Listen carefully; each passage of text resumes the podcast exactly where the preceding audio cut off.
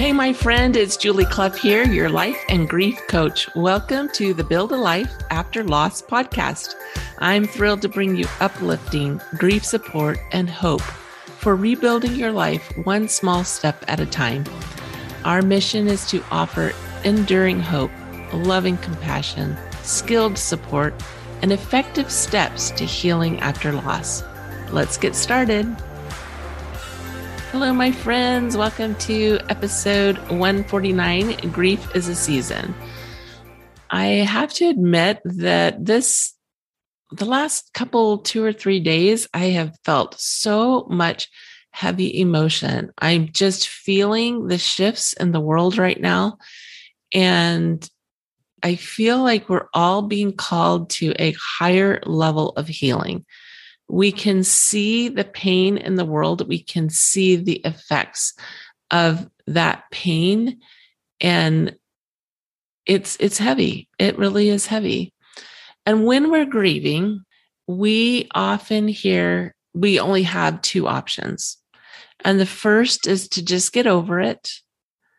And the second is to grieve forever. And those are our two options. That's what it feels like because we have people saying, just get over it. And so we feel pressured, just get over it, which really just turns out to be we hide, we hide our grief.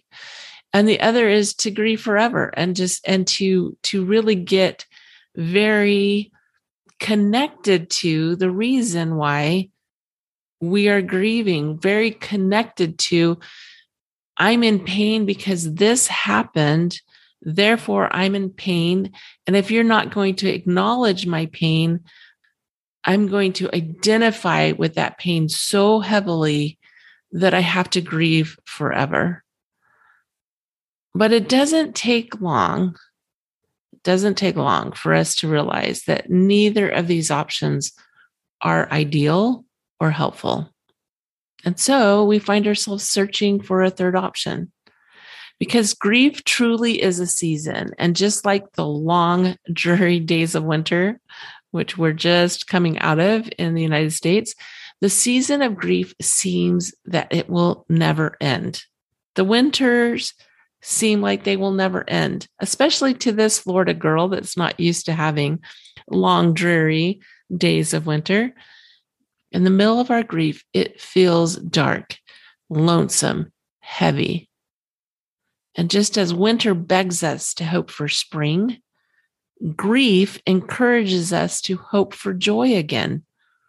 Grief begs us to grow and come to a higher level of understanding of ourselves, our world, and our beliefs. And that's what it takes.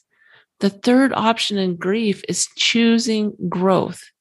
It's choosing healing through growth, and healing takes time. Growth takes time. It takes time and effort. It's not just time, it's the effort. It doesn't happen by accident. It really, truly doesn't happen by accident. A few years ago, I was working with a young mom who had experienced a stillbirth. She and her husband wanted more children. And so the fear of going into a pregnancy again was a lot. And I have this young friend who is going through that right now. She is on Instagram and has a large following, this other person that I'm talking about. And she was just expressing how she had gone through this miscarriage and it was very public because she publicized her pregnancy and then she went through a miscarriage. And i have so much respect for her vulnerability and sharing the pain of this miscarriage and sharing the weird feelings and the mix of feelings that she has right now because she does want to have another child. And it's scary. It's scary and she talked about fearing that she was going to go into this pregnancy and not be as excited because she had so much excitement at the beginning of her last pregnancy. And then now the excitement of pregnancy is overshadowed by the worry of another loss. And she expressed all of that. But this mom that I was working with, she did become pregnant again. She did go through another pregnancy and we worked together during that time on the fear that she was experiencing. And one one day she said to me she said what if this pregnancy ends in a stillbirth also? What if that happens? And i said if that happens you will grieve for a season. And when we met again she told me how much that had resonated with her when she realized that the fear was really that what was going to happen was that she was going to grieve for a season and it gave her some peace. If this happens again, I'll grieve for a season, but it doesn't have to last forever. And I think that's a huge fear that we have. I see this all the time that we just fear that we're going to grieve forever, but then we don't see options. If you think about the light at the end of a tunnel, right? We talk about in the middle of the tunnel, it is dark. And the only way to get through the tunnel is to step, take steps. And in the middle of the tunnel, we're, it's so dark. We're not sure we're going the right direction. We're not sure if it's going to lead to light. We're not like, there's so much uncertainty. But as, as we continue to take steps through that tunnel, and having just gone through a tunnel when we were in Mexico at the beginning of March, I can really appreciate this. And we had a guide. We had a guide. We had somebody who knew the tunnel. That's what I hope that you feel in this space, on this podcast, in the True Hope Club. I hope that you feel that I am a guide that I am taking you through that dark tunnel. So when we were going through this cave, you know, entered in one section and then walking through, hiking through this tunnel, this cave in Mexico, there was one spot spot where the the water was deeper, so that this this cave had water in it, and we were floating in the water. And our guide invited us to turn our lights off and experience just the silence and the darkness of a cave. And so we turned our lights off and we floated in this water with absolutely no ability to see anything because there was no light. We could hear each other's voices. And we probably had the lights out for maybe two minutes. But when we turned the lights back on, the guide said, Your eyes will never adjust because there is no light to adjust to. So at night, when we turn the lights out, our eyes adjust, and you know, our eyes dilate so that we can take in more light. And we take in that light and we're able to see more because there is some level of light. But in a dark cave where there is no light, in a dark tunnel where there is no light, our eyes can't adjust. And so we're reliant on a guide. We're reliant on someone who's been there over and over again who can lead us safely through. So the third option is to choose, to choose growth, to follow a guide, to be hopeful. I, I want to mention that there's a new diagnosis that has been created that's called the prolonged grief disorder. It's a new diagnosis in the DSM slash five, which is basically a manual of diagnoses that can be used to submit insurance claims. Okay. I used to work in the medical industry, so I'm familiar with these diagnostic settings, if you will, like these diagnostic process that allows them to put a medical phenomenon into a category so it can be communicated to the insurance companies for reimbursement. And that's how it works. And, and it's important for us to understand what is happening when we talk about diagnoses. It really, the diagnosis is a way of communicating. And so when we've received a diagnosis, a lot of times we then we refer to the experts and we say, okay, what do I do next? Because now we have a diagnosis. And really, the diagnosis, again, I just want to reiterate, is just a way for the medical community and the insurance companies to talk. For the medical community, if you know, if we're working with doctors to be able to to communicate from doctor to doctor what has already been discovered. And I've talked before about the dangers of labels and the dangers of how we see and think about these labels. And so I think it's very, very important that if you hear about this new diagnosis, that you understand the thought process behind it and why it's there and how it doesn't mean anything specifically about you. I hope that you hear that. So, this new diagnosis is called the prolonged grief disorder, PGD in short. And there was a, an article in the New York Times this week called How Long Should It Take to Grieve? Psychiatry has come up with an answer. Just the title alone just gets me, it just gets me because by giving people a time limit, we're encouraging people to hide it further. That, that's my fear. There was a section of this article that said throughout that time, so in the 90s, I guess there was a, a movement to create a diagnosis specifically around grief.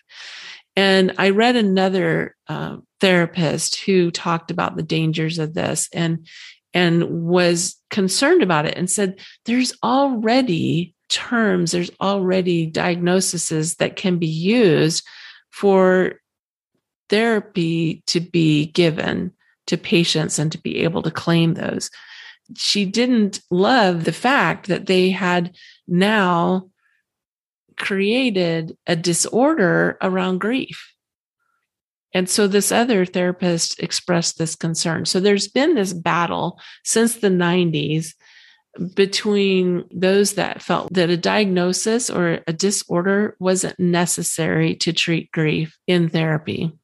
And this camp that said that we need this diagnosis, we need this disorder to be to be categorized, to be stated. So, in this New York Times article, and I'm going to read just a portion of this article to you, it says Throughout that time, critics of the idea have argued vigorously against categorizing grief as a mental disorder, saying that the designation risks pathologizing. Uh, why can I say that correctly? Pathologizing a fundamental aspect of the human experience. They warn that there will be false positives, grieving people told by doctors that they have mental illnesses when they are actually emerging slowly but naturally from their losses. And they fear grief will be seen as a growth market by drug companies that will try to persuade the public that they need medical treatment to emerge from mourning. In fact, and you know, unquote, there, just inserting this in the article, they even talk about the drug companies are already on this, are already trying to create drugs to help with this. And if you read anything by Dr. Martin Seligman, he, in his book Flourish, he talks about the idea that drugs for depression are not healing, they're not curative, they are just a treatment, but they're not curing anything. Much like, you know, we'll take, I don't know, we'll take a Tylenol or um, something for a headache. We're not curing the underlying cause of the headache. We're just masking the pain. But at any rate, going on to the article, there's a quote from, so just starting in on the article again. I completely, utterly disagree that grief is a mental illness, said Joanne Cacciatore, an associate professor of social work at Arizona State University who has published widely on grief and who operates the Selah Care Farm, a retreat for bereaved people when someone who is a quote unquote expert tells us we are disordered and we are feeling very vulnerable and feeling overwhelmed, we no longer trust ourselves and our emotions, Dr. Cacciatore said. To me, that is an incredibly dangerous move and short sighted. I completely agree with Dr. Cacciatore and in fact, I went to go look into her a little further and I found that she had posted on Facebook. She says, I want to reply to each of you, but my inbox has received almost 1,000 emails since the article ran, and I'm just overwhelmed trying to manage it. I admit being discouraged. I wish they'd have given more time to the rival hypothesis around grief I wish they'd have talked more about my concerns that, like depression, PGD would be overused by fearful and avoidant therapists, many of whom have had no real training in helping those suffering life's most painful losses. I wish many things, and I am feeling sad and scared for grieving people today and those in five and 10 years who will face these emotional colonizers and noble liars. I hate this. Unquote. That is really strong language around what is happening around grief. And it speaks to what I have seen too. And I can only think of, and just thinking specifically about people who have lost a child, I can only think of one person. And honestly, that's probably not even true who has overcome their grief after the loss of a child within a year. I work with very healthy people who are still significantly impacted by their grief for months and years after their loss. And to say that they have a mental illness is short sighted. What they're lacking is tools and skills, not health. I'm reminded of my daughter. She was in elementary school, and the school taught primarily the sight word method. So there's different, you know, having homeschooled and studied um, how to teach reading and so forth. There's different camps of of teaching reading, and one is that kids learn by sight words and the other is that we need to teach phonics. Phonics is the mechanics of reading. Phonics is e is e and and the long e is e right? The short e is e and the long e is e. And so and so they you know they look at a word and they sound it out. That's phonics. Okay. So when my daughter was in school in in early elementary school they tested her for phonics and she didn't do well. And I looked at it and I thought, they're not teaching phonics.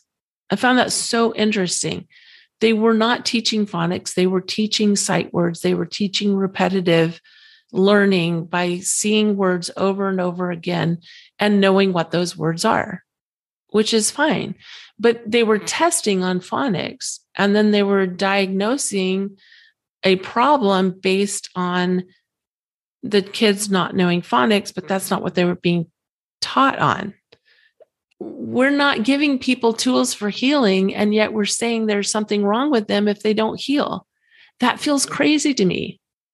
I have had several therapists, and this is anecdotal, but I've had several therapists express to me that they have few, if little, tools to help patients deal with grief. I've had them share that with me. I've had people tell me that. I've had an instructor who was teaching a grief class who expressed to our group that she was so frustrated in her practice because so many people were coming for grief and she didn't have the tools. And so she had to go outside of what she had been taught to find tools to help people with grief. We're encouraging people to hide their grief by creating a diagnosis around it and saying that it's a disorder instead of this is a natural part of life that we will all face. We will all face, we will all face loss and the pain of grief. And we all have a choice. We have a choice to believe that we can somehow just get over it and become very frustrated and bitter because we can't just get over it. We have a choice of believing that we have to grieve forever and, and being stuck in that place of sadness forever because we believe that that's our only option. Or we have the choice of facing our grief and learning about the tools of healing and building the skills of healing. Those are our choices. And here at Build a Life After Loss, I encourage you, I encourage you with all my heart and soul to seek the tools of healing, to implement the tools of healing, to build the skills, to be compassionate with yourself and others who are grieving. I truly, truly believe in you. I believe in your ability to move through the season of grief, to listen to grief, which is begging you to learn and grow and come to a higher understanding. I remember how hard and lonely my journey was through grief. I remember being in that dark cave I remember looking for a guide, somebody who could help me so that I could see and know what the steps were and where to go. And that's why I'm here. And that's why I developed the True Hope Club. And if you haven't already, I invite you to join the True Hope Club free for two weeks. Try it out, see what you think. Come join us. We have another coaching call. Well, by the time this goes live, it will be the night of. but we have one on the 23rd and we have one on the 31st in the True Hope Club. I hope you will join us. It's free. Come in, see what you think, ask your questions, get the coaching that you need, learn the skills of healing. It is so worth it. It is so worth it. Have a wonderful week. Remember, I believe in you. I really do. I believe in your ability to heal. Love you. Bye.